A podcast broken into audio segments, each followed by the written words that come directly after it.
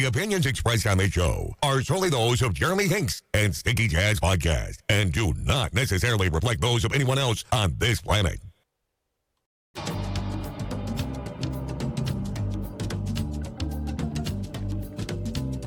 And good day, everybody. Welcome to Sticky Jazz. I'm your host, Jeremy Hinks, the man of a million musical opinions. All of mine also happen to be correct. This week, we have Bhi Bhiman. Uh, he is a singer songwriter. He has toured with Ruth Cash. He's played with Chris Cornell and Soundgarden.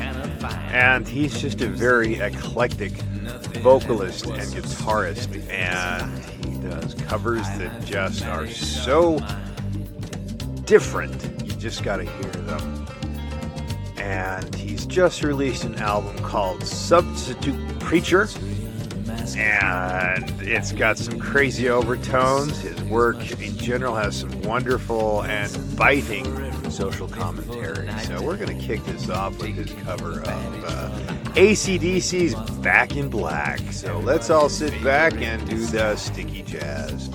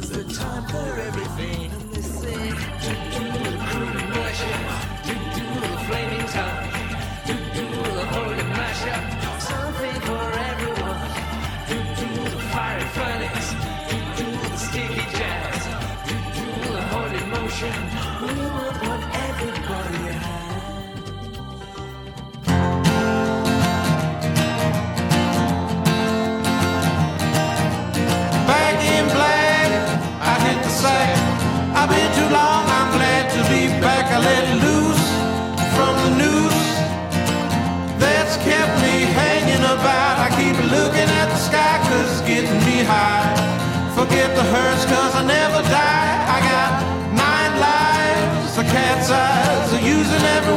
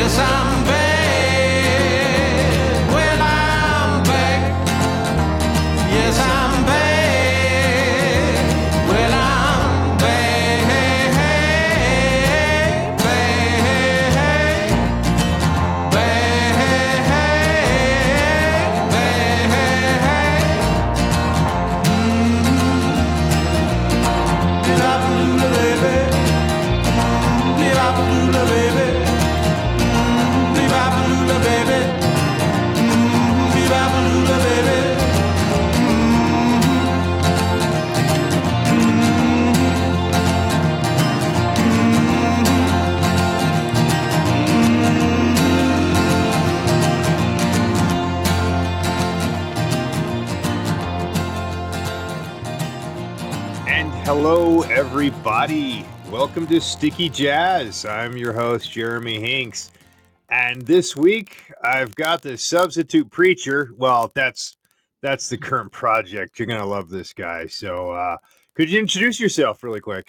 Yeah, uh, my name is Bhi Bhiman. I'm a singer, songwriter, guitarist, uh, a couple other things, and uh, I'm I have a new album coming out. It's called Substitute Preacher Two. It's a collection of covers that I that I love that I kind of reimagined, and it's the second um, in a series of of covers EPs. I and I have to say it was um so your publicist he's always sending me stuff really e- eclectic across the whole spectrum of R&B, jazz, soul, trippy reggae, whatever. I heard this one I thought uh, and, and and I read up. I'm like, wait, this guy has done everything as far as recording and instruments and whatnot. But uh, uh, he's, he's like Prince in the making. But man, it, it, it's like a a folk that just blew my mind. I was really surprised with the uh, with the, the the cover pieces that you did. When I, I read it, he says, "Yeah, he does uh, covers of ACDC and the police." I was like, "What is this guy?" You know. So once I got a good listen, I was like, "Oh man, I got to talk to him." So um, I am glad we're here. This is this is so uh, really quick. So uh, it's not just BB. Could could you spell it actually? How it how Oh, your name is? It's yeah. Bhi Bhiman, and it's I might have said it fast, um, but it doesn't matter. Usually people get it wrong anyway. I can say, say it how I like, um, but it's B H I, and that's pronounced B. It's like a silent H, and the I is kind of an E sound, so it's Bhi Bhiman, and then my last name is B H I M A N. Um, it's kind of a unusual name. It's a it comes from Hinduism, and it's uh, my parents are from Sri Lanka. They're like a Hindu sect of Sri Lankans, which is an island south of India. And uh, my name is there's a bit of a thing lost in translation coming over to America, where I was kind I kind of got a Kris Kristofferson name, um, where my first name's part of my last name, but it actually is kind of common in our culture coming to a Western society because we kind of go by one name and your your ancestors' names. Um, so it kind of got westernized a little bit. And now here you are. Uh, and and where are you living nowadays? Where are I you? I live in L.A. you live in L.A. Actually, everyone I've interviewed, what one guy was in London. Everybody else has been in L.A. or San Francisco for the last like ever. Uh, so I guess that's the happening place for anyone I'm, I'm gonna end up talking to. Everything's happening here. Everything's hap- no, it's not. It's, it's this. It's Yeah. this. It's this pandemic thing, man. Yes, Yeah. but you're all in your house. Yeah. So, um, let's talk about so the, the Street Preacher project. I I started with number two. That was the one that you you're just releasing. What today? Isn't it? No, tomorrow. Um, midnight tonight.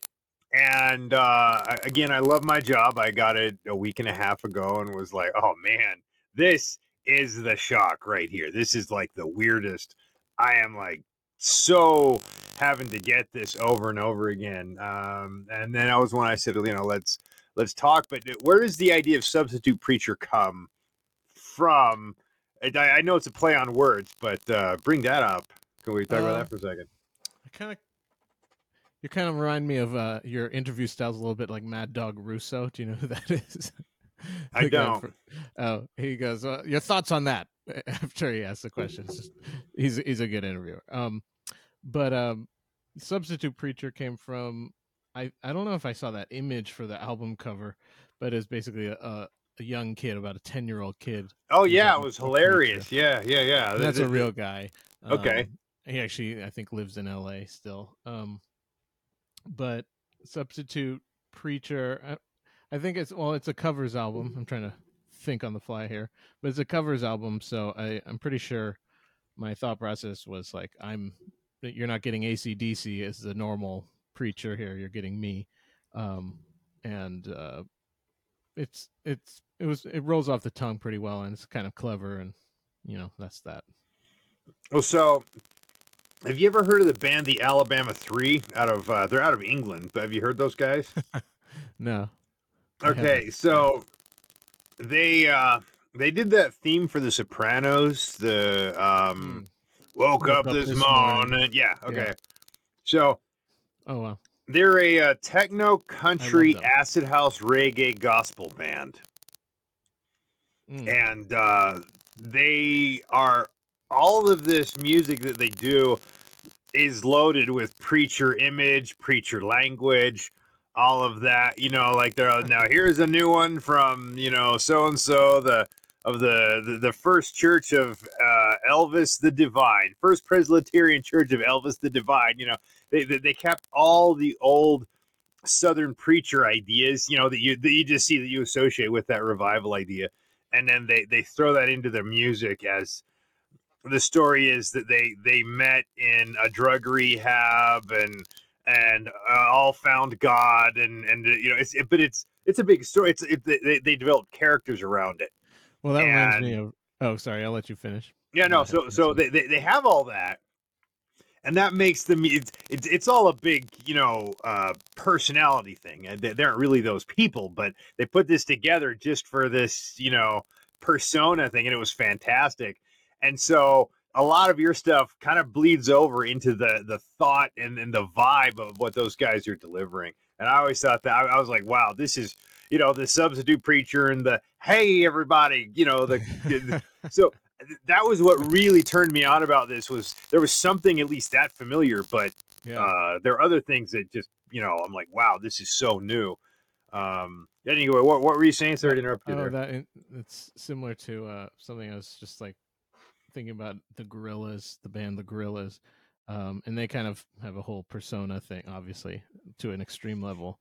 They have a, a graphic artist as part of the band, and they have a cartoon-based um, band. So um, that sort of to an extreme level, exactly. Uh, to an extreme level, they t- the guy Damon Albarn from uh, the band Blur, who you probably heard some of their songs. They're not a huge, huge band over here in America. Oh, I know Blur, yeah, but wait, didn't Peter Hook do some work on Gorillaz? I think he did.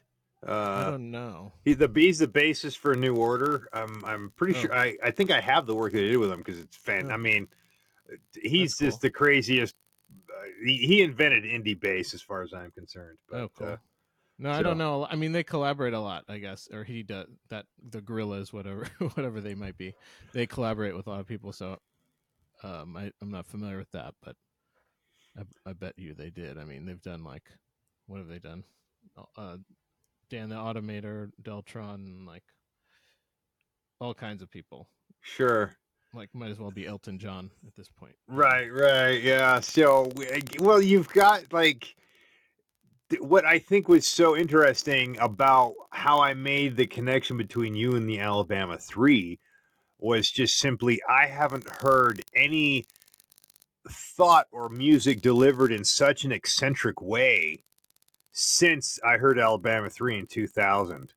Okay, I mean, like I don't know a this lot is about I don't know a lot about them, but I love that sound from the Soprano song. I mean, I when you described their like hillbilly or, or rockabilly thing and their techno and whatever, and it's like oh, yeah. techno, acid, country house, gospel. Yeah, you know, it's just like the singing is like Leonard Cohen ish, and then has like the, these affected drums and stuff. Oh yeah, So yeah, and. And and you you've got a guy they call him the Spirit, and he's uh he's uh he's the keyboardist. Uh, you got uh, Larry Love and Reverend D Wayne. You know they, they have these these names. It's just it's just a wild thing, and they're they're fantastic. And I'm like I I was thinking how could I have gone? I think it was like 26 when I heard. I was like how could I have gone 26 years of my life and never heard this thing, right? And so it, I just loved the delivery. I mean, like I said, I've never had anything delivered in such an eccentric, eclectic way uh, since those guys. So when I put this on, it was probably like probably the second song I'm I'm sending a message to your publicist and saying, "All right, whoever this guy, I got to talk to him because it's so just Well, out there, man. I It's like wonderful." I like concepts kind of above all, above almost anything. Um, and on the first substitute preacher, I had, I did "Highway to Hell" by ACDC, and I kind of did it in this cheeky way. What maybe it's only an inside joke to me, but um, there's a famous gospel, like a white Christian gospel family called the Carter family, and Johnny Cash was married into that family with June Carter yeah, June yeah, yeah. the Yeah. granddaughter, I think, of uh I don't know the guy's name, but the Carter patriarch guy. Um and um there's a woman in the family, I believe she's maybe just a sister, maybe the grandmother to June Carter, maybe the mother or aunt. Sorry, all messed up with that. But she has a particular guitar style. Maybe people call it the Maybelle style, but it's like this folk country gospel Christian thing and I thought playing Highway to Hell in that way, in this kind of sacrilegious, kind of funny way, um, would be an inside joke only to me. But it really worked out. Um, Well, so okay, when I was listening to it, okay, this, this was this was the the kick to it, okay, because I loved it. All right, and, and I was gonna say you're you're obviously an ACDC fan because you you put one on each of the of the records there.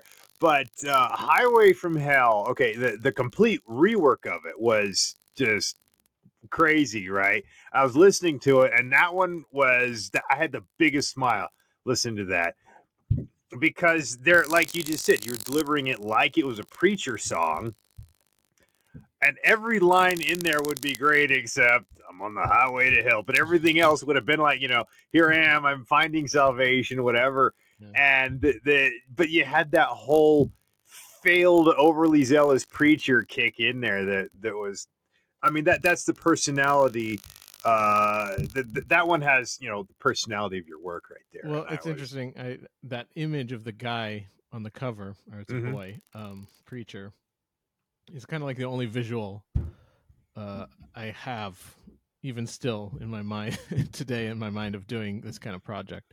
So it probably influences me in a, in some manner, um, on at least on some of the songs, as to how I approach it. But it is an old timey folky thing in in a lot of ways. Well, A y- lot y- of, you had a, a bit of the amazing goddess that shall be immortal, uh, Rosetta Tharpe, in there. You know, like you, you, Yeah. you know what I'm talking about, right? Because she Yeah. was yeah, and there she's was- like the godmother of rock and roll. anyway. So no, she's this queer black woman who like engineered. She didn't just inspire; she engineered rock and roll. You know what I'm? Yeah, you know what I'm crazy. talking It's about? crazy. Like, I've only I've listened to some of her albums and definitely seen some of the footage. There's like some movies or whatever you might call them, videos. Um, and they're pretty awesome. I mean, it's hard to deny that she had a lot of rock and roll going on before there was rock and roll. Yeah, I mean, Um, I, I, she's one of those that, like, I, I think all things will point back to her. The great family tree of rock and roll is, you know, she's a, she's one of those in the roots just seeing of a it. Playing guitar, first of all, is also a little bit different. There have been some famous ones, but back in the day, there's like, there's a song called "I'm um, I'm Ready to Learn." Uh, I'm not gonna try to sing it, but there's only like a handful of, of guitarists in the 50s and 60s that were female that I can recall, and it's striking to see that. And she's playing like a white SG with three humbucker pickups. uh, it's just like a whole thing, and she's just rocking it, and it's pretty cool. I mean, to look back on it now, I can only imagine what they thought of her. Like, you know, she must be the Antichrist, or she's the coolest thing in the world, or you know, but she wouldn't have been anything in between. She would have been one of those two things, you know, like, but oh, just fabulous. That so I, I found that in some of your work as well.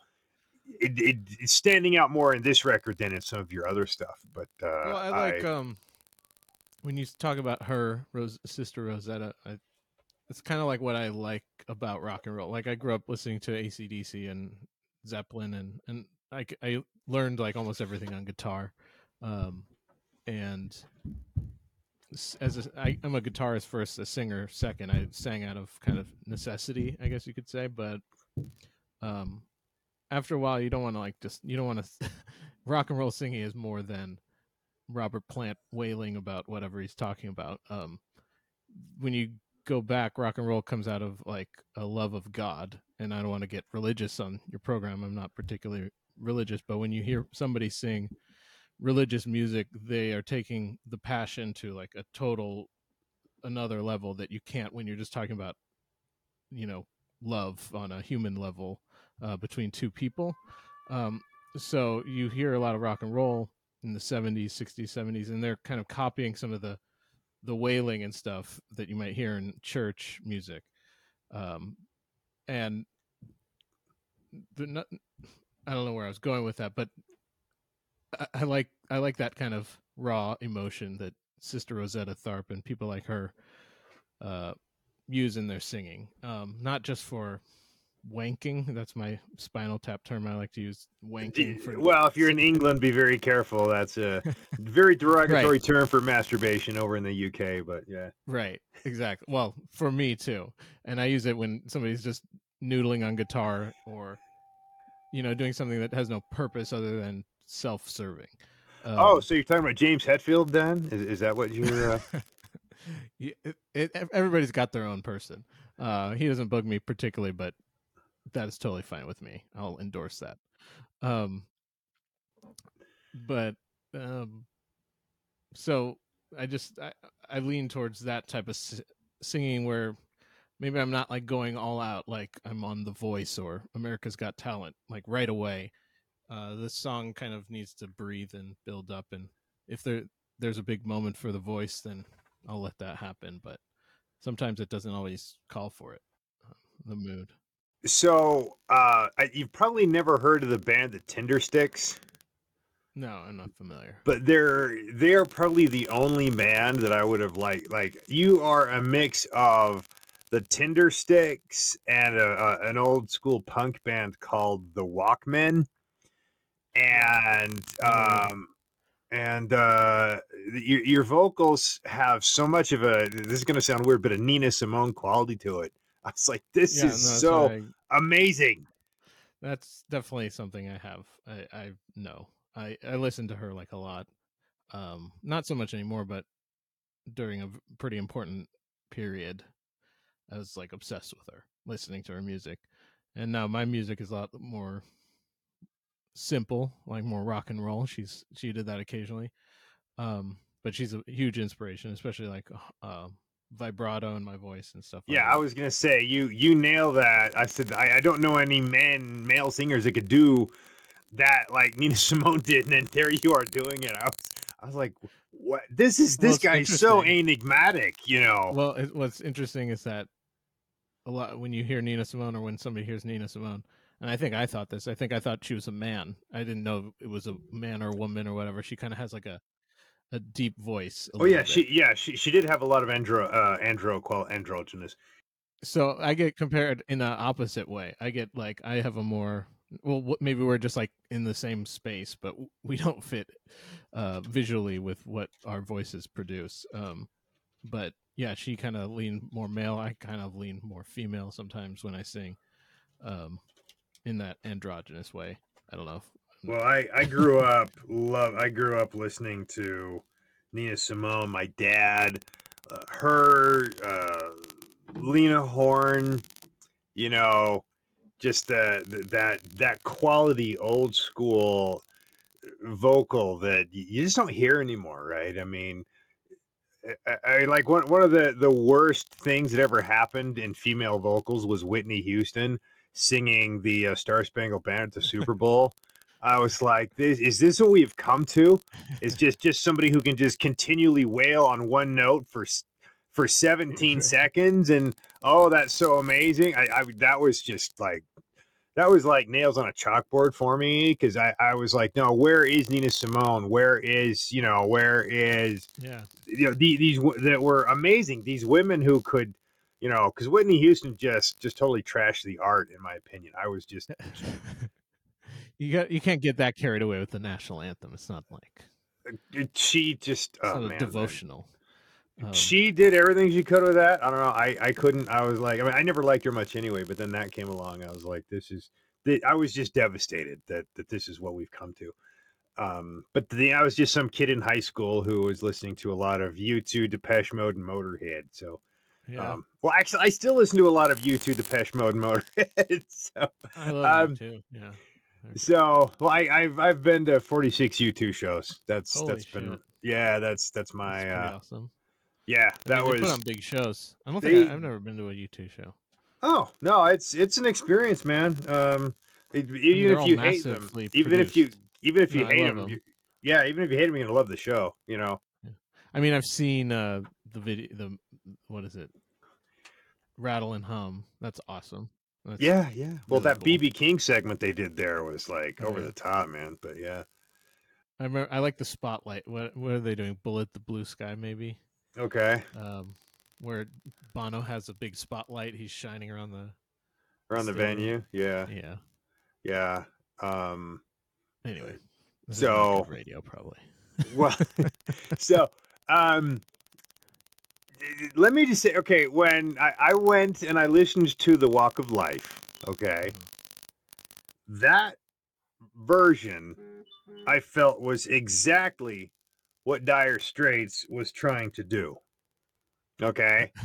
I was like, that's what Mark Knopfler was was trying to hit. Was that exactly that? This is the perfect version of this song. I I couldn't believe I was listening to it going. Eh, now, mind you, I love Dire Straits. I mean, you know, I absolutely love, and that album Brothers in Arms is like, Yeah. that is a golden platinum classic to the, you know, a tribute to mankind. There is such a great record, but suddenly that song was better than any. I mean, I, I thought, yeah, Mark Knopfler needs to hear this because he will bow down and hand you all the credit. That was so cool. How well you how well you did that. On that was yeah, just that one is like uh I mean I've I've listened to a lot of country blues artists and not everybody knows exactly what I'm talking about when I say that, but there's artists like um Mississippi John Hurt is kind of my favorite and he's an older artist and um played acoustic guitar and sang. And I'm like a I'm a singer songwriter. I play solo shows a lot. Um or not, I mean in well, the you used time to, yeah. yeah um where i'd just go up on stage with the guitar and sing and that's what i've been doing for a long time um and so you know the usual heroes for that are the 70s and 60s heroes that you might think like dylan and and, and whoever you could list and neil young and and so on um but when i heard some of this country blues stuff they're they're singer songwriters in their own right. They're playing acoustic guitar and singing and accompanying themselves solo.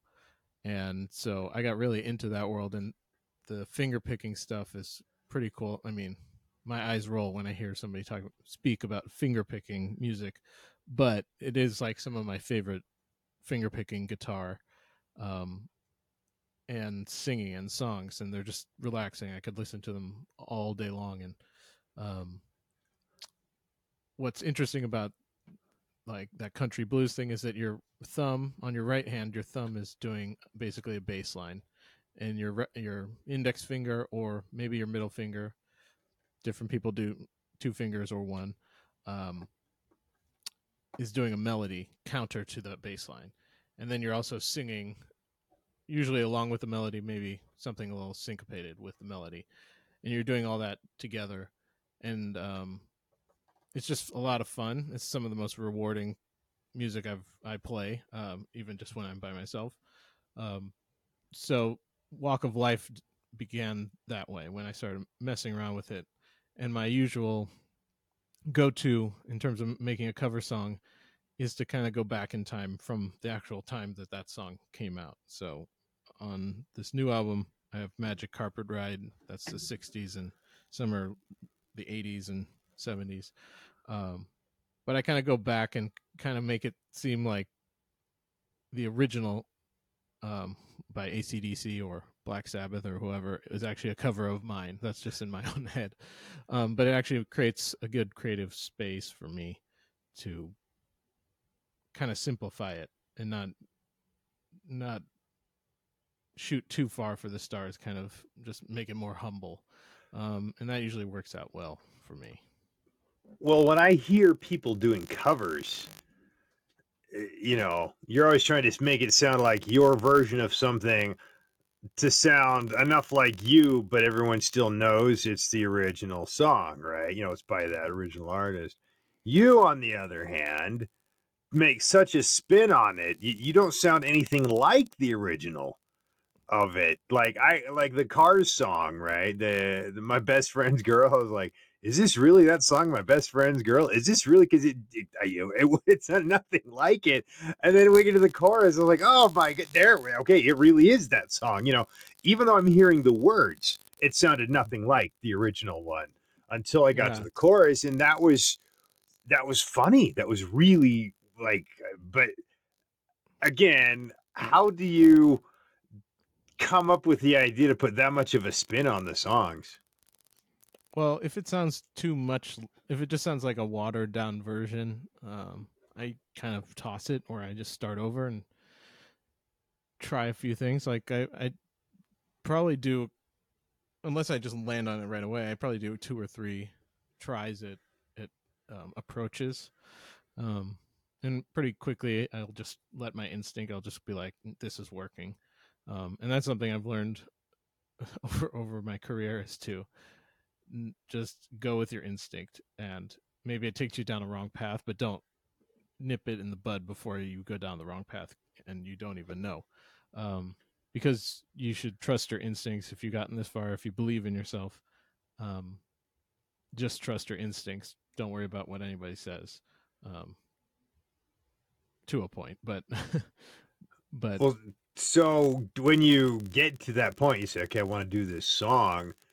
Uh, how do you uh, visualize? How do you imagine what it's going to sound like? I mean, what what is it in your creative process to say, "Okay, I, I'm going to write the notes down, and then I'm going to strip everything else out and start all over to, to make this." i mean, how do you do that? Because again, your pieces are so different from the originals which it's it's it's vibrant it's great but how do you come up with that because i'm the guy who hears covers i love hearing covers going back to the original on that this is a totally different world Yeah, I, I I don't know. I mean, it's kind of best to just like be in the moment and move forward. Um, but nothing is like formulaic exactly. I usually just am sitting there with a guitar, um, maybe at the piano, but usually a guitar and singing and playing an acoustic guitar usually because I just like just like st- sitting at an upright piano is a little bit better than playing a keyboard through your computer or through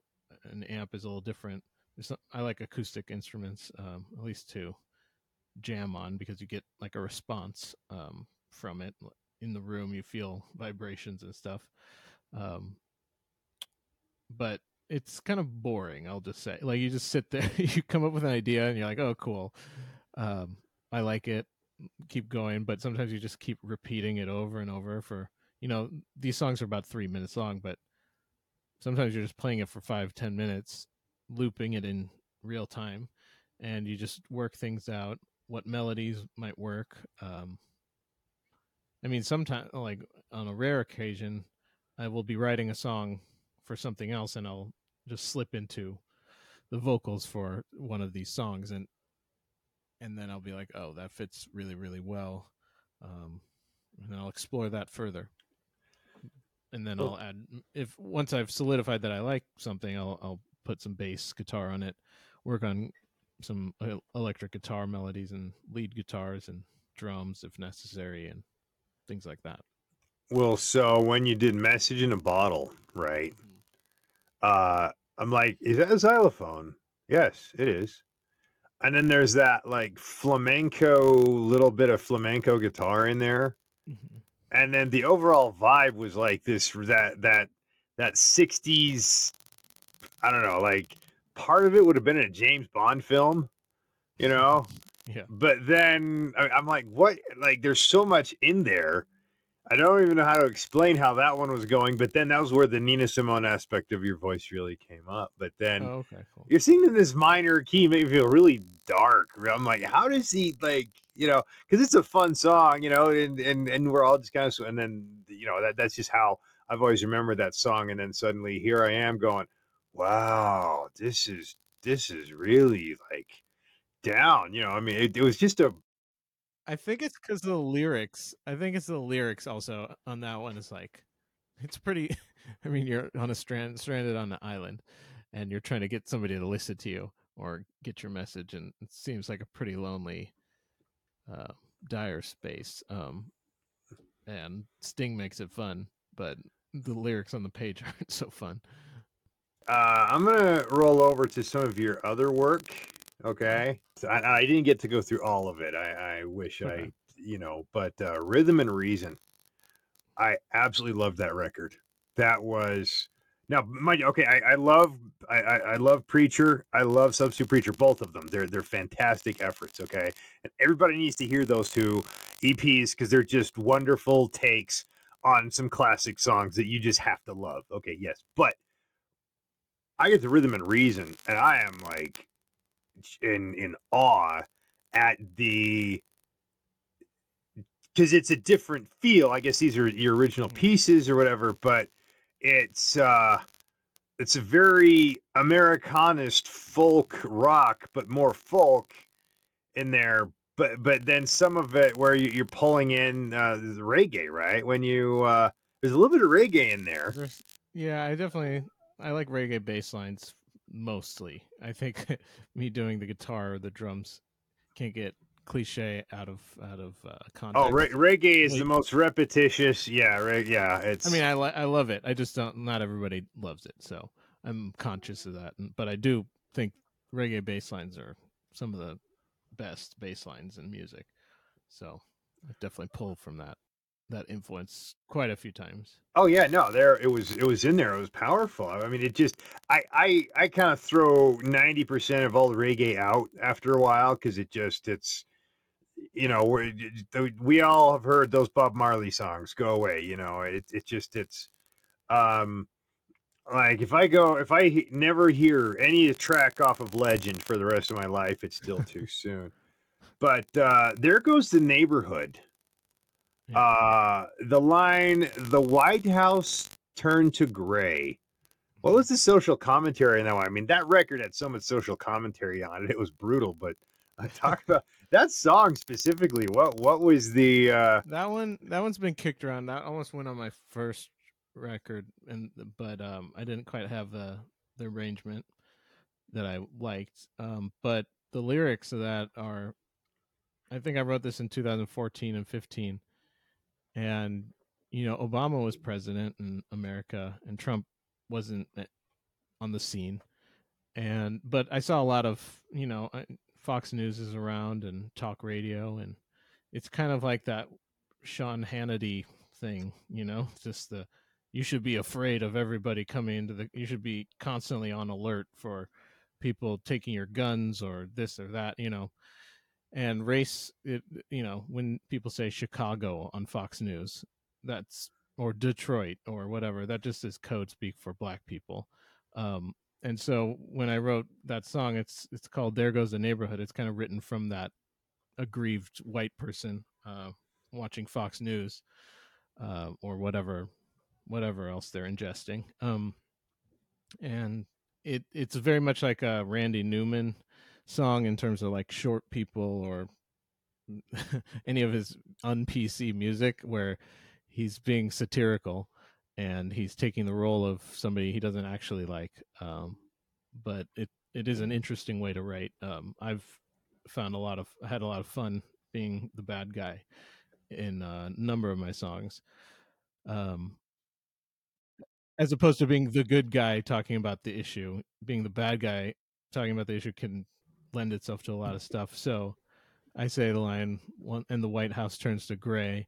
Um, it's it's Obama going into the White House, um, and you know, peop- the world changing around me, blah blah blah. I mean, we at this point, two- 2021, how many times have we heard this at this point? Um, but yeah, I mean, I, that was in 2014 or something. I was writing about that, and I was the first. No, I wasn't the first, but um, I was thinking about that type of stuff. I was thinking about race politics and people scapegoating each other and stuff like that. Um, but yeah, it's like there goes a neighborhood in white flight. and That's the whole thing behind that. And what's funny is that song is like it's kind of feel good sounding. Yeah, it is. It's feel good to it- sounding, but the subject matter, I'm like, you're being an asshole, right? I mean, I knew it was social commentary, yeah, but uh, So it's funny. It's made like you know, however it gets on playlists for stores, but it's like in Barnes and Nobles and REI's and stuff. And some guy who worked at REI was like heard the lyrics and was like started like saying shit on about me on whatever on social media like saying this is an unacceptable song and they basically got the song removed from their store oh, because um, nobody got the joke. yeah i mean i don't apparently, i don't exactly blame him and i kind of agree with him but it was just like i don't know it's, it's a funny song to be just playing at the re- at the convenience store uh, Yeah, at uh, Barnes and Noble. but or, i guess yeah. nobody's paying attention very much Uh, Who does anymore? Like, I'll, I'll well, yeah, I, mean, I go to the the local grocery store um, when I do venture out. I'm in Salt Lake City, Utah, actually. okay cool Yeah. Um, so when I when I venture out and I go to the I go to the the grocery store because me, I mean, I'm the guy always listening to music, and so I'll hear this stuff playing, and it's usually like something interesting. I'll hear 99 Luftballons by by Nena, and then I'll hear you know just just whatever coming around the the thing, and then and then they'll play the the the one song that never should have ever been recorded. Uh, I can't fight this feeling anymore by REO Speedwagon, and I mean that and Whitney Houston singing "Do You Hear What I Hear?" I think are like the worst. Like if they had used those at uh, Guantanamo Bay, you know, they'd have caught Bin Laden years ago. Um, but any, any, this feeling. a- a- anyway, so uh, it, it is funny what you hear there because most people don't pay attention. I do, and I'm like, oh yeah, I remember I was in high. I remember this one, man. You know, it's, and I, I'm one of those guys that would like. I, I go to my daughter's dance concert and I see, I hear all this great music that that these kids are dancing to, and you know, in the dance company, and I'm.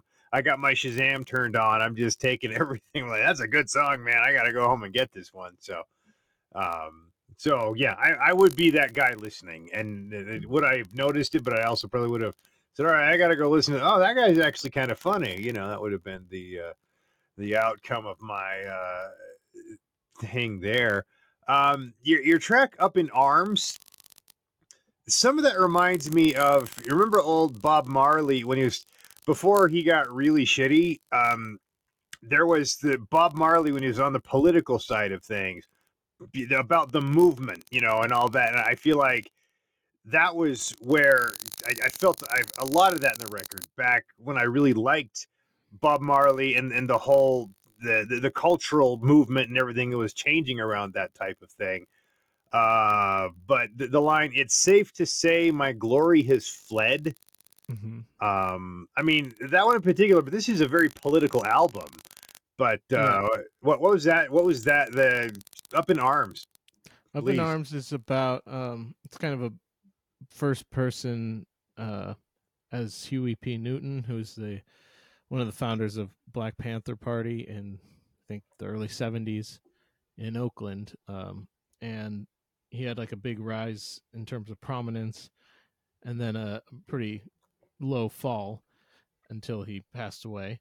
And um you know it's it's seen it's a song about like uh, you know black equality in America um, and the struggle there, and but it's seen through his eyes and kind of at the end of his life, his eyes where he's seen his strength at its peak and he's become now he's completely weak and a drug addict and um, it's just kind of a journey story, but um,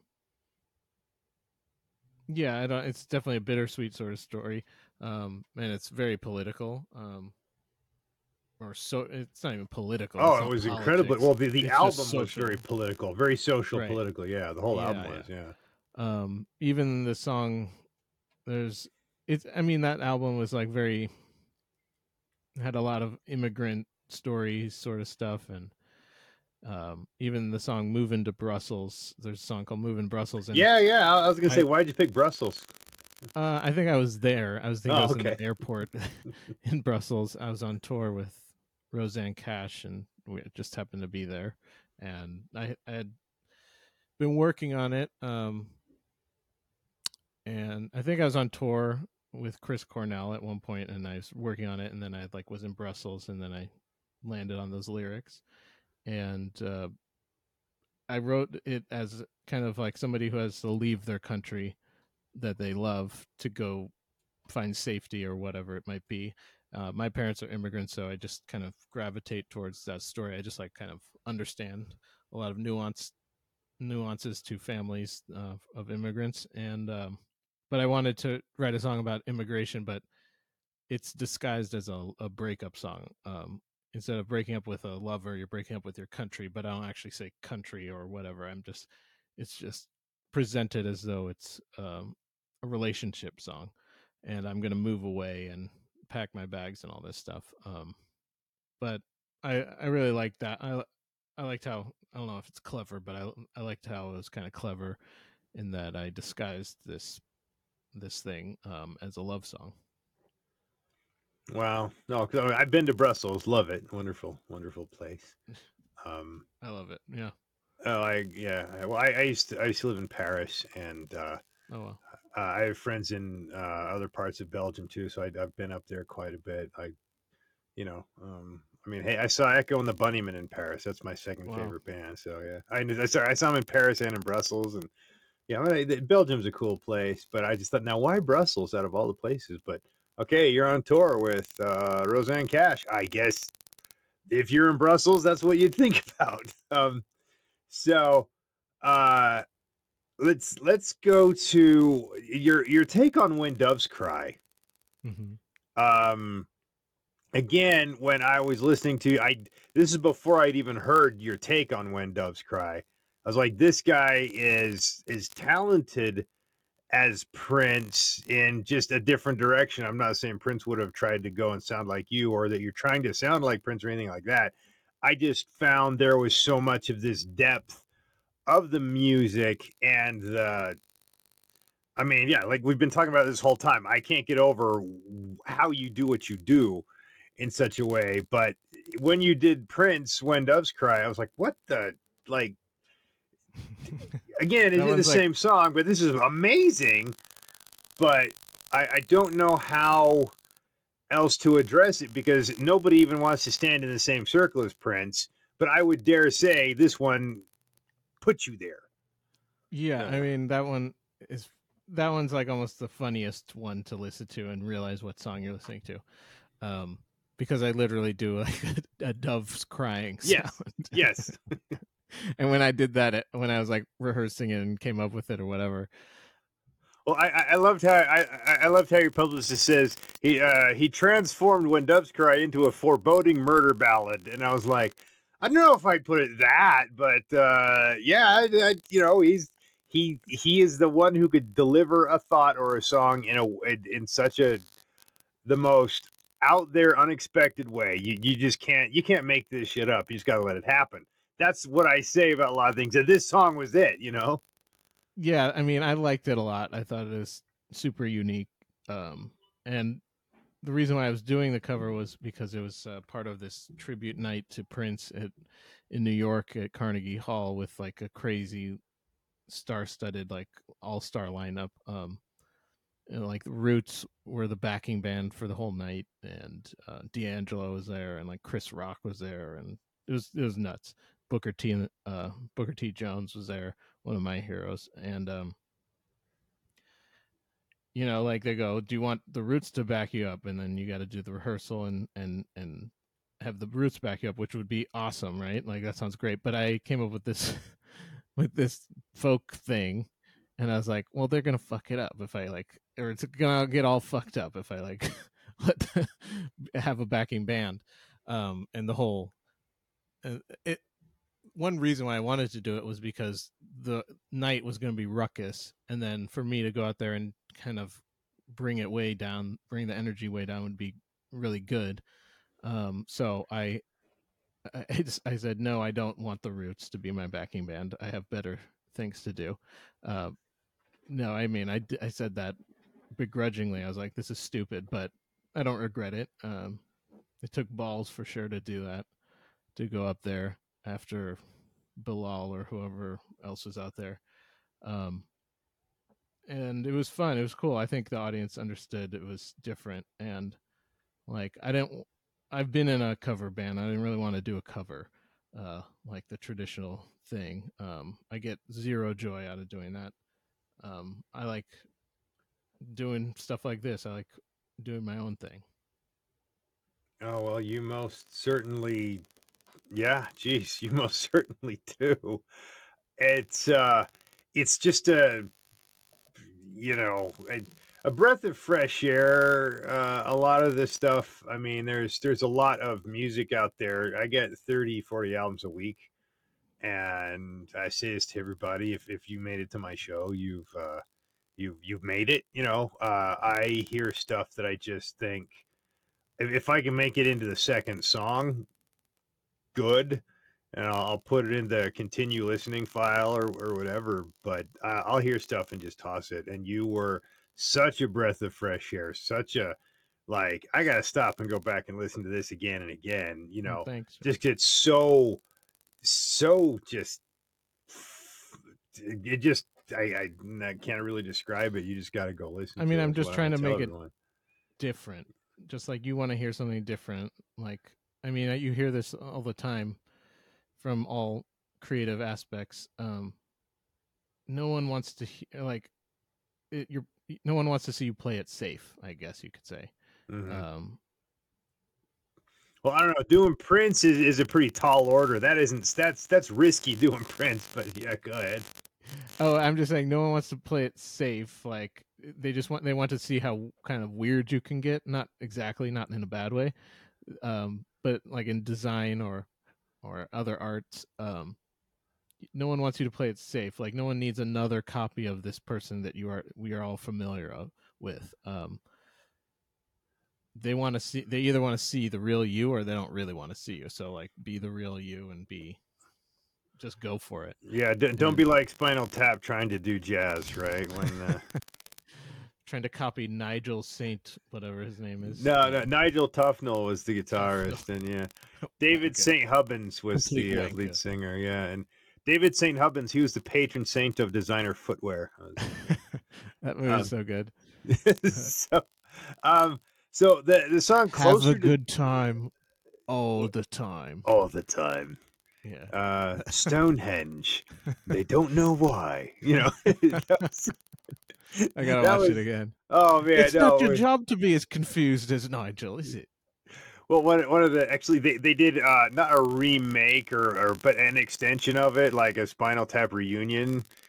And uh I mean, so you've got like Nigel doing one of his guitar solos, and so he's got the guitar on the stand, and he's there and he's throwing um he's he's throwing uh, horseshoes at it, and he's you know just just just just just crazy this you know long guitar solo and then there's derek he takes a limo and he goes out to a spa and he gets his legs waxed you know On stage, they're doing no, yeah and while there's nigel still playing his guitar solo you know it was it was just awesome i'm like spinal tap was they, they wanted to just make fun of everything Every every moment. every, like even every, the little Chiquita guitar he's playing with his foot or whatever. There's like They a got tiny little every- guitar.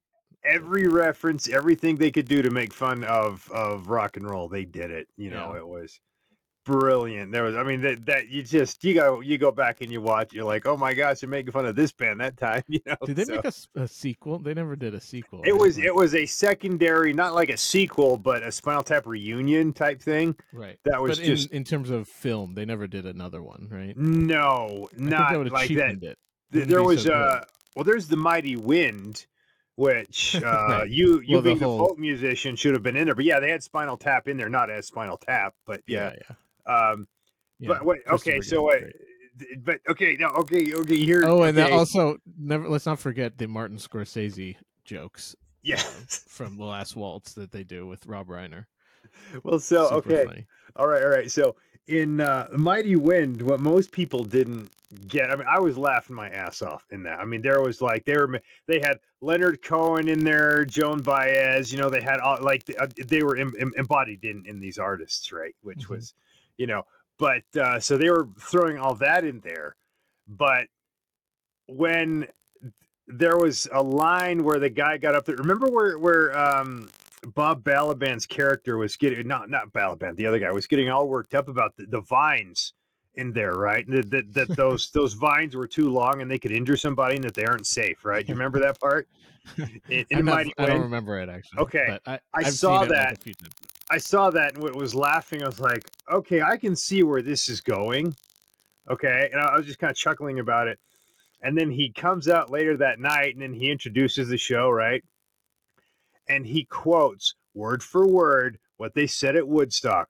All right, everybody, there's a there, there's a brown vine or going or there's a brown vine out there. It's very dangerous. The acid on that one isn't it's it's uh, a, going to give you a bad trip. So stay away from that brown vine that's going around out there. Okay, everyone.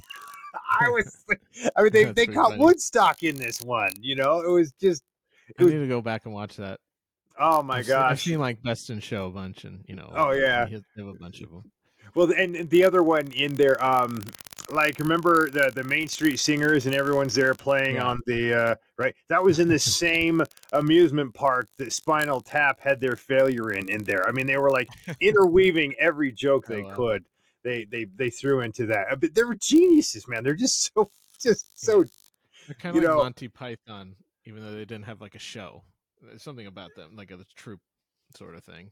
Yeah, but but they they weave as many pop culture jokes in there as they can from a million different sources just to keep you you know on your Mhm. toes. But yeah, that mighty wind that mighty wind was actually even I'd say better than than Guffman. But I mean, nothing was better than Spinal Tap, but Mighty Wind was up there. That was better than Best in Show or Waiting for Guffman. So, Yeah, I gotta watch that again.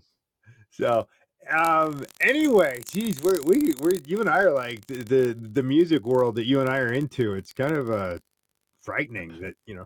Um, so but and then you're talking about the lines from the last waltz. I'm like, man, this guy like you really you're you're as bad as I am when it comes to just obscure digging into the music stuff. Um, oh yeah.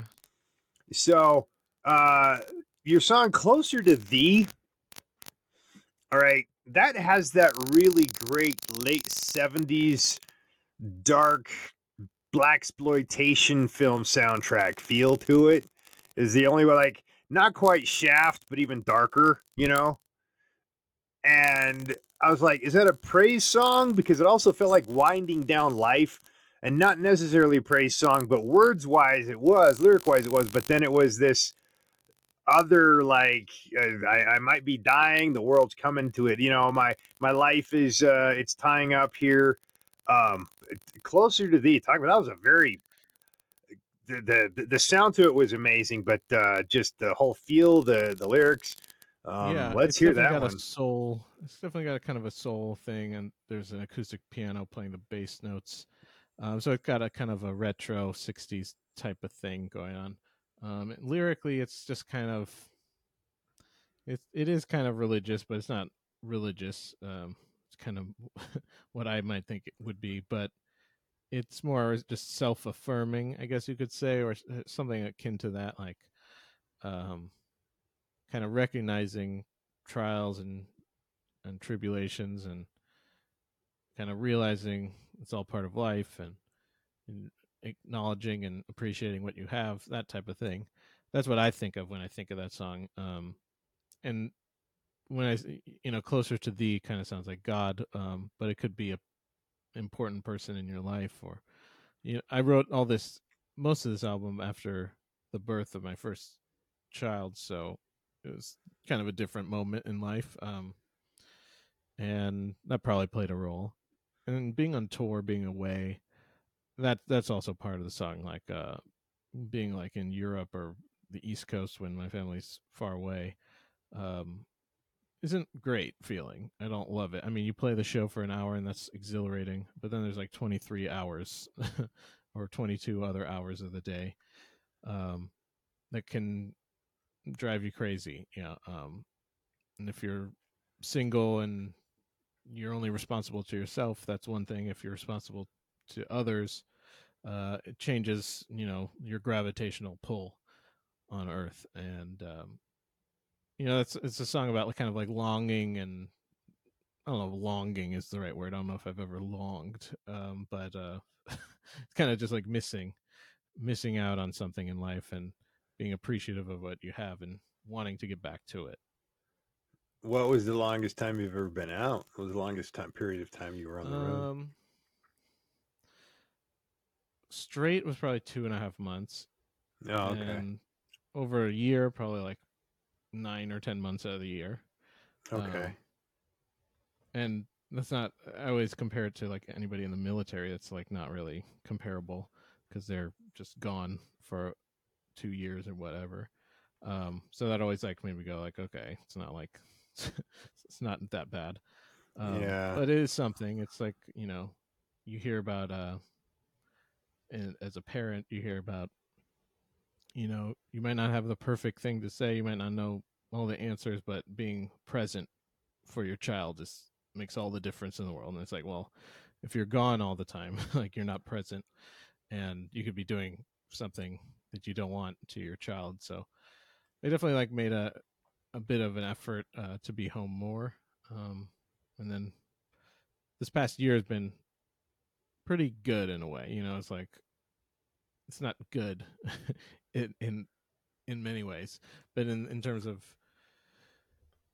getting to know your family member, maybe a little bit too much sometimes, but uh, getting back to know them, getting to know them again, and just being close with them is pretty awesome.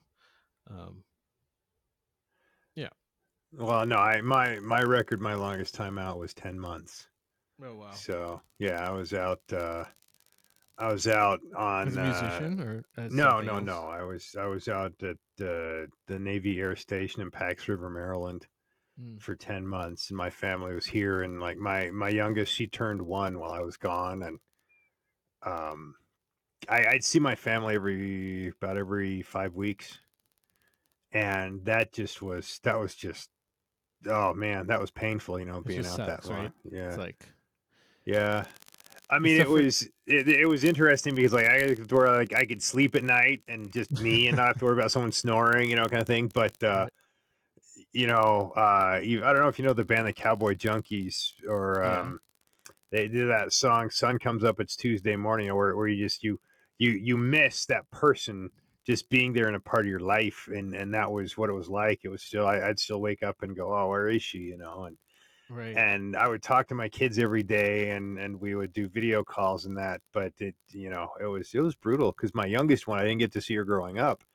You know, yeah, and then um, they're bigger when you. It's, just like a trip, and you're like, Yeah. Oh, But like there was one time, one time like my uh my wife and daughter were in. we- We went to Germany for um a summer, and we went over there. I got my wife set up, and you know she spent a couple of weeks just getting her set up and everything. Because I, I I used to live there. I, I know Germany very well, and then I Mhm. came home for um a month, month and a half. And then she and our daughter was just probably about I don't know, probably about eight months old when she when we went over there and then when I went back, it was weird because she didn't recognize me, Hmm. and I wanted to go and hug her and hold her and everything, and Oh, she God. just it, and it just it, You she coiled- freaked. Recoiled. Yeah. yeah, it was weird. So yeah, that was one of those like yeah, okay, Not so you get bad. that. Not not quite like as probably tough as that was, but I've had that. and It's not good. Yeah, good and it was just because you know I wasn't there in her life for a month, and that for a- for a baby, for a child, she wasn't even walking. You know, that was like a lot. That was, you know, Yeah, but then. you know. Yeah, but then leave my wife with a newborn and all that for ten months was yeah, you know, I I still have a lot of bad marital karma to burn off from that one. So um uh so anyway, tying this one You'll up, never clear up that. You know. Oh, clear oh, that there- there are- there are a couple that I never will. Yeah, I, I mean, like I, I will forever be the bad guy for you know, like just, just it will always come up, and that that's always in their back pocket, eh? Oh yeah, no, and that's one of them, and yeah, but there, there's plenty that like I'm like, you know what, we're I burned that one off, where we can move on to something else, you know. But anyway, um, your song "Don't Come Around Here No More." Yeah. Um, that one was that one was funeral pyre material. Yeah. And sad. d- did anybody ever compare it to a day in the life? Because that was that was what it felt like. It felt Oh, like yeah. No. Yeah. No, I haven't heard that. Um, I like that one a lot. Um, oh, I do too. But man, that was like the you know this is this is where you, you I mean a strange thing. Day in the life of the Beatles. You know, I could imagine them carrying a casket, just you know, in silence, and this song playing just to, you know, that was what this one felt like. It was so that that was the uh the the the knock it out of the park number right there. what I think I was thinking of is like when you say "Don't come around here no more," it's kind of like you're someone's being banished somewhere, and I think I was, you know, the the voice is like seems like it's coming from from the first person, but I think I'm the music and everything else is telling you it's in the you're like in the perception of the banished person, so it's a very lonely feeling, slow walk out of a place sort of feel. Um, so it's almost like someone's telling you don't come around here no more, and you're listening to it, or you're, you know, you're being told that, not that you're first person singing it. Um, but obviously it's like a, again, a really famous Tom Petty song, and I instead of Well, it was better than the Tom Petty version because I, um, I mean, I sort of knew that. The, I, eh, no, no, okay, yeah, this one nailed it. You know, it's like I it, it, it if you were to pick a Tom Petty song, I, I wouldn't pick that. But this one was like, okay, well, obviously better than than Tom Petty did it. So um, Obviously, it's better than Tom Petty did it. You can Yeah. mark it. yes. You can mark it as that. So, but I mean, it it I, I just felt um there's this overarching darkness, sarcasm, sadness in there, but you you deliver it with such a, a strong kind of charm in in your music, and that's that's probably the It's a mix of like some of the things we've talked about. It's like when you think of Nina Simone, Nina Simone isn't like cheerful exactly. She's very moody. Um, so that's like a huge influence of mine. Uh, Randy Newman is a huge songwriting, lyrical influence of mine, like Warren Zevon or Bob Dylan or something like that. Like people who like, like Bob Dylan has a song called "Mr. Jones." Like what, these kind of viewpoints that some of these songwriters take.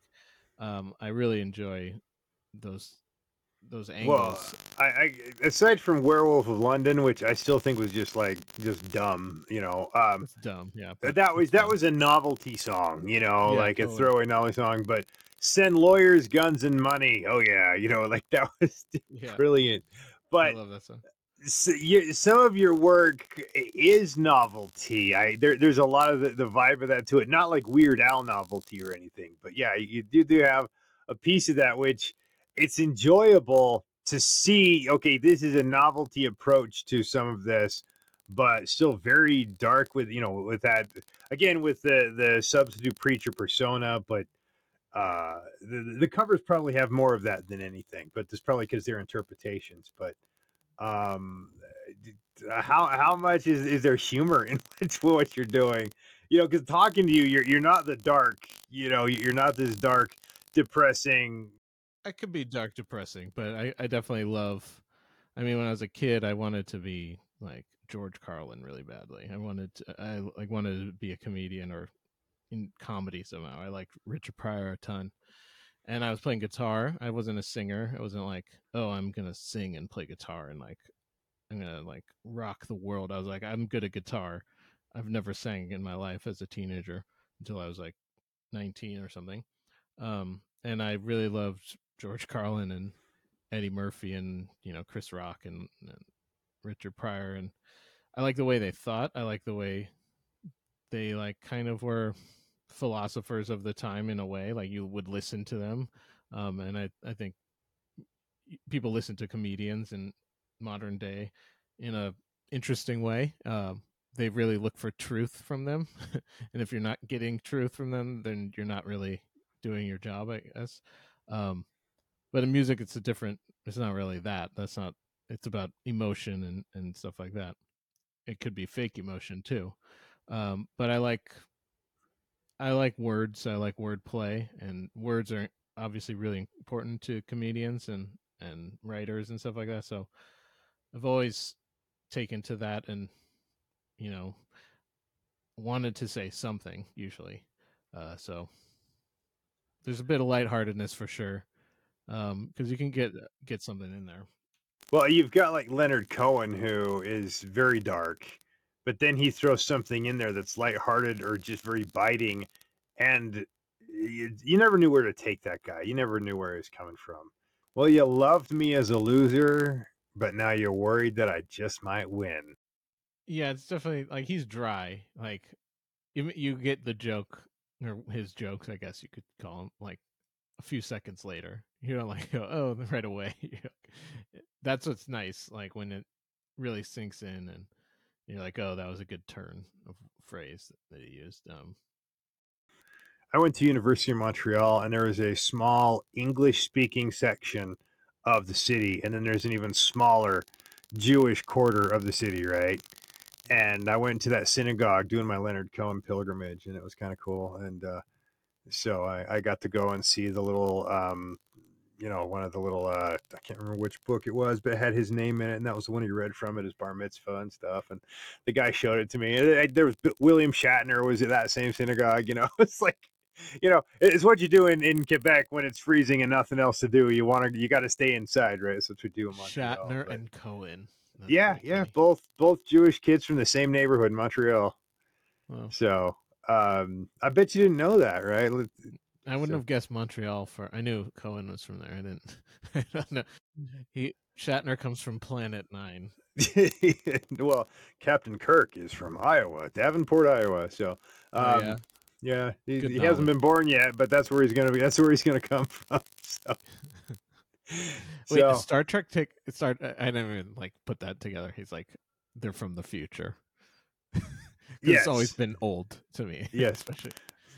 Well, uh, yeah, no, like watch those Star Trek movies, man. The the good old days back when when we didn't know what an asshole Shatner really is, you know. Um, so, um, well, actually, no. What, what's funny is like everyone knows that Beethoven wrote all this music and that he was deaf and all of that, right? You know, I mean, those are the. But when you read the guy's writings, you think, wow, very few people know what a complete asshole this guy was. I mean, he was but we look back on it now and finally like he was autistic he had asperger's syndrome and all of that which kind of played into why he had no social skills whatsoever he just didn't get along with anybody you know so um I mean, like I, I I- read about musicians that you know that I just read everything I didn't know that. and uh yeah beethoven was just such an asshole i mean he just was um like he made axl rose sound like the nicest most congenial dude in the world right you know that was Beethoven never. Beethoven never got to release his Chinese Democracy album, did he? oh my gosh no that is a funny one yeah so because you, know have you heard the new guns N' roses record Uh, I it's know it's called it. Boulevards of Splendor, and the lead singer is Cherie Currie. And uh, so basically, she she had Guns N' Roses, the backup band, to make this album called Boulevards of Splendor. Everybody weird. except Axl, and it was an amazing record. So, um, yeah, no, I, I want to ask one last thing about Chris Cornell. If you want to say something, because I, I read that you worked with him, and and that, and I, um, just you know, he was a fantastic performer and very charismatic. His voice was as enigmatic as yours in the in the field of just you know singers. But uh, what could you tell me about that? Uh, yeah, I met him. Soundgarden was playing a show in England on BBC, and I was too. Uh, called Later with Jools Holland. I don't think it's on the air anymore, but it was a Oh, I love Jools Holland. He was the keyboardist in Squeeze. Yeah, squeeze. Yeah, exactly. Yeah. Um, so really a cool show over in England where everybody is all there's about five, maybe six bands uh, on a show, and they all sit around a stage, like kind of all facing each other in a circle. So there's about five stages facing each other, and they'll have really big acts. They'll have Paul McCartney or and I played solo guitar and sang like like I usually do, and Soundgarden played, and sound, I grew up absolutely loving Soundgarden. I like had a tab guitar tablature book. I like learned everything from Superunknown, um, all the tunings, all that weird stuff. I had like posters of them. I had all their albums. I was like really like them. Um, and so I randomly got to be on the show in England the same night as them, and I was like, okay, let's go say hi. And so I said hello to them and got to meet all the guys in the band. It was like a big deal for me personally. They liked what I did. Um, about nine months later, Chris's people reached out to my people and asked me to go tour with him on his uh, solo acoustic tour. Uh, it's called the Songbook Songbook Tour, and um, I was opening for about forty dates or something like that, like two and three months of shows all around North America, and um, it was the first time I got to like experience being around somebody like that famous and what your life looks like when you're that famous. And it was like like a it's kind of like a hermit existence of getting shuttled around by bodyguards and and there are some weird weird fools out there who like really love Chris Cornell and like there's like a huge gray area between being a fan and being a crazy crazy stalker and there's a lot of those people in that gray area. He would usually get out the door right after his show um but I would bump into some of these fans and be asking for like weird things of his, like, did he leave anything behind? and I'm like, I can, don't can know. Can you give me the like, fork? Can you give me a plastic fork? Yeah. His fork. Do you have a spork from KFC? Um, no, I don't have the spork. Um, but like people get kind of like aggressive and just it's weird. It's a little weird. Anyway, Chris is like a very gracious guy. Uh, you know, I got to do a song with him every night during his set. Not everybody would ask somebody else to do that or allow that. And we got to do Hunger Strike, and I, I would play guitar and sing the Eddie Vedder parts, and it was pretty awesome. Well, it's the thing is to say, um, never meet your idols, right? Because you're Yeah. going to be disappointed. It sounds like this was one of those exceptions, and that's, Exception, yeah, that's that rule is still true, but this was an exception. I've been in some situations where I was like, man, what a dick. You know, like there Yeah. are some real, you know, some some just terrible people out there. Um you got to sing with Chris Cornell, and that's the one thing I'm just, you know, that is something that you can say, you got to experience, you got to do. Um, and we lost him, and he was a great musician, but that's Mhm. one of those that um, you know, I guess it really stands out for I don't think you would call that part of your career as much as just a, a very sentimental, great moment, right? Like, it's not like, hey, I performed with Chris Cornell and I'm a badass. It's No, yeah, I got to do this with Chris Cornell and it was something really special, right? That's it was what like I. a big deal. Yeah, it was like Yeah. a crazy. It was. If you would ask me when I was 15, who, like the number one person, he would probably be one of them, like top three, that I could, you know, tour with or whatever, get to know, I guess you could say, or Mhm. whatever. And then that came true. It was kind of, just kind of surreal. It just like almost doesn't doesn't seem real. Still, um, but it did happen. There's video. Um, Oh yeah, no, I I get it. Yeah, I'm. um I mean, Were you feeling like you're in over your head at that moment, or no, like like mean- like the first time he's like, "Come on here on stage and perform with me"? We're thinking like, "Oh my god," you know? No, I think he was like, "Well, what are you gonna do?"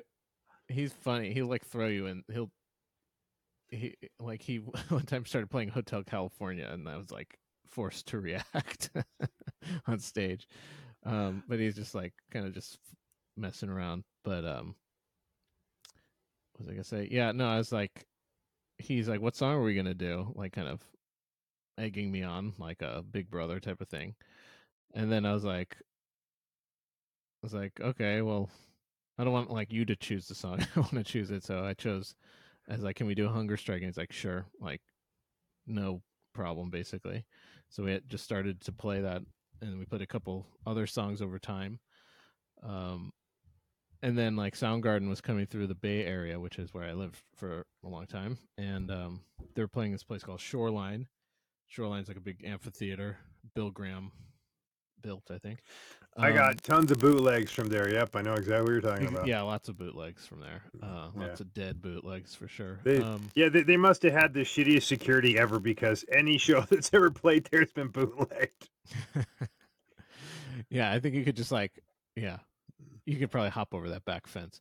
But um, they were they were in town with Nine Inch Nails, I think, and um, Chris is like, well, even weirder story is that uh, I'm from St. Louis, Missouri, and I'm a Cardinals fan, and my high school friends get together, try to get together once a year and go to Cardinals game, and we end up going to Chicago Cubs versus Cardinals, and they're like a big rivalry. It was like a cool, cool thing to go do at Wrigley, and um, I was going. I had a friend there. I took a taxi um, to go see him, and then I don't know what road we're on, and I see Chris's security guard and Kim Thayil, the guitar player, outside of some building on some random Chicago street.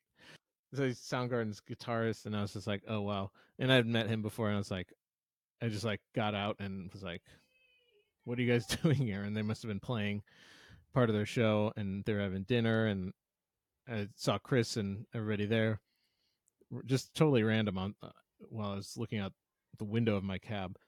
Um, and then he's like,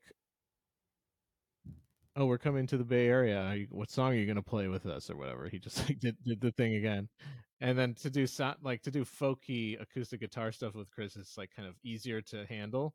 To get on stage with get on stage with Soundgarden is another thing, and um, I mean I know like I used to know like all the Soundgarden songs, so I chose one that was like kind of tough and one of my favorites called Superunknown and it was I don't know if it was even I think it was a single, but it was like the least popular single, but it's definitely a cool song.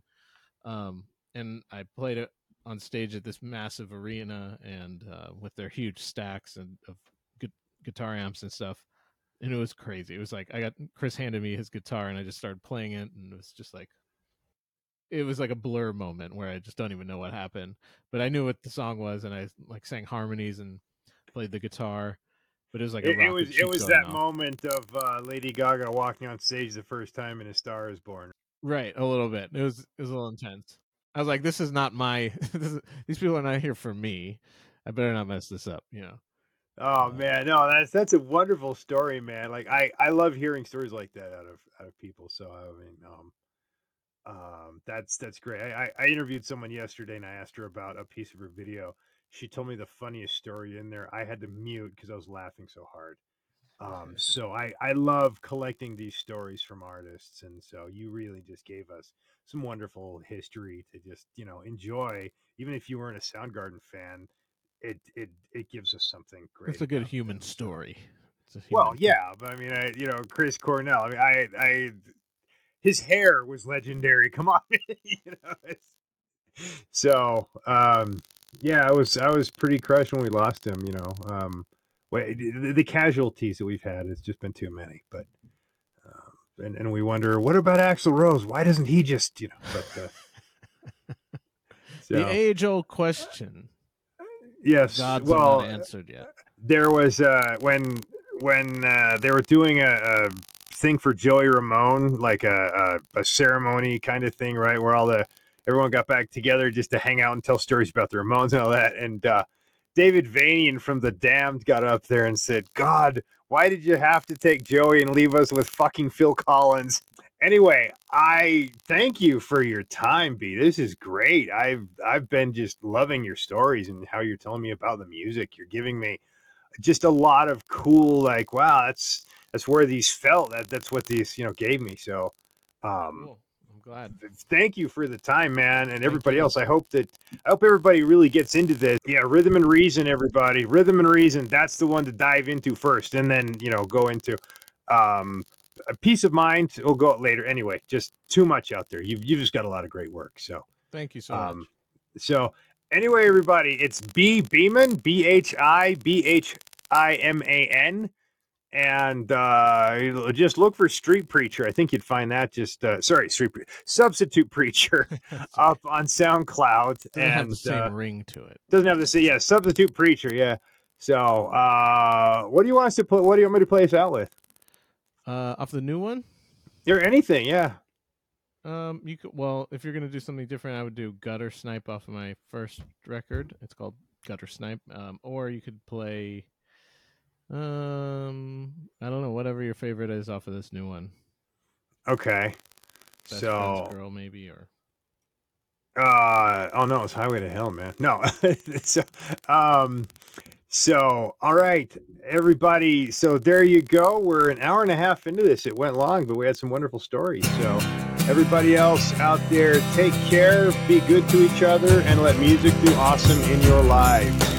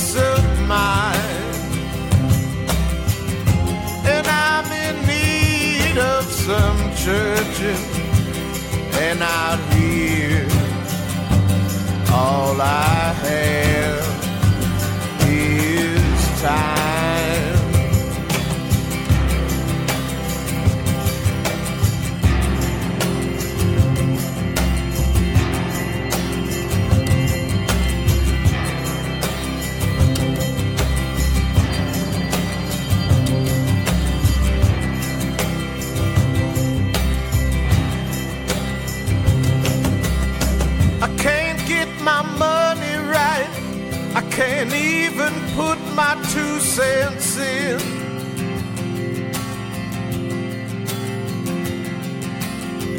I pray the lawmen, I hope they won't catch me again.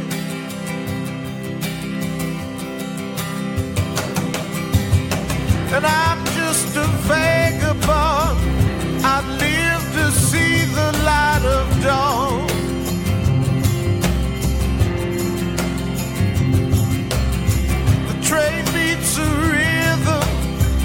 I love, I love to sing along.